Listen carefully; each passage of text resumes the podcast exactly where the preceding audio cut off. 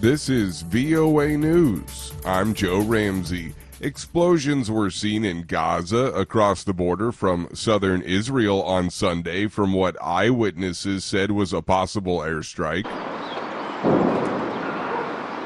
The northern part of the Gaza Strip has been largely destroyed after about five months of an Israeli air and ground campaign that has ruined swaths of the crowded coastal enclave and pushed it to the edge of famine.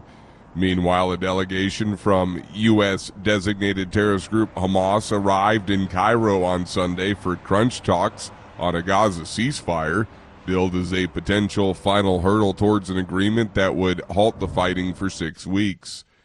The top Israeli official's visit to the United States has angered Prime Minister Benjamin Netanyahu. AP correspondent Rika Ann Garcia reports. Benny Gantz is a political rival who joined Netanyahu's government in the early days of the war. His trip comes as Israel is in deep disagreements with President Biden over Gaza's reconstruction and future plans. Netanyahu's representatives said that the trip was without authorization and that Netanyahu reminded Gantz that the country has just one prime minister. An Israeli official said that Gantz's visit aims to boost relations with Washington support Israel's ground campaign, and seek the release of Israeli hostages in Gaza. I'm Rika Ann Garcia. The death toll has risen to 10 from a Russian drone strike that destroyed an apartment block in Ukraine's southern port city of Odessa. The local governor reported the body of a third child, appearing not even a year old, was pulled from the rubble. Late on Sunday, Ukrainian President Volodymyr Zelensky called on Western allies to boost Ukraine's air defenses in the wake of the deadly attack.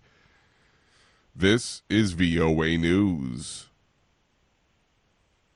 Thousands of people on Sunday visited a cemetery in Moscow to pay their respects to opposition politician Alexei Navalny two days after he was buried. A quickly moving line of mourners with flowers stretched over 500 meters outside the cemetery gate, with more people coming all the time.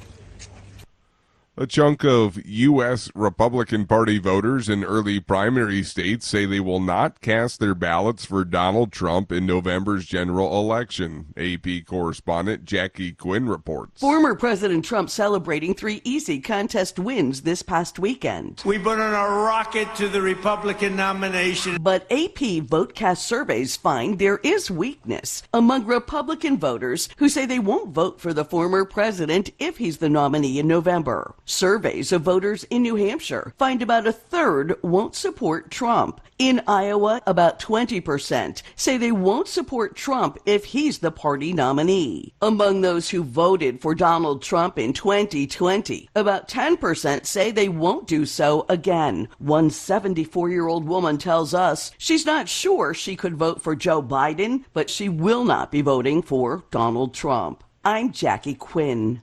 Lawmakers in Pakistan's National Assembly have elected Shehbaz Sharif as the country's new prime minister for the second time. Allies of imprisoned former Premier Imran Khan in Parliament shouted in protest against his appointment on Sunday, alleging rigging in last month's election. Following days of negotiations, Sharif's Pakistan Muslim League Party and his supporters formed an alliance after the February 8th election which was overshadowed by militant violence, a nationwide mobile phone shutdown, Khan's exclusion from the vote, and an unusual delay in announcing the results. Authorities said the communication shutdown was necessary to avoid attacks on candidates and security forces.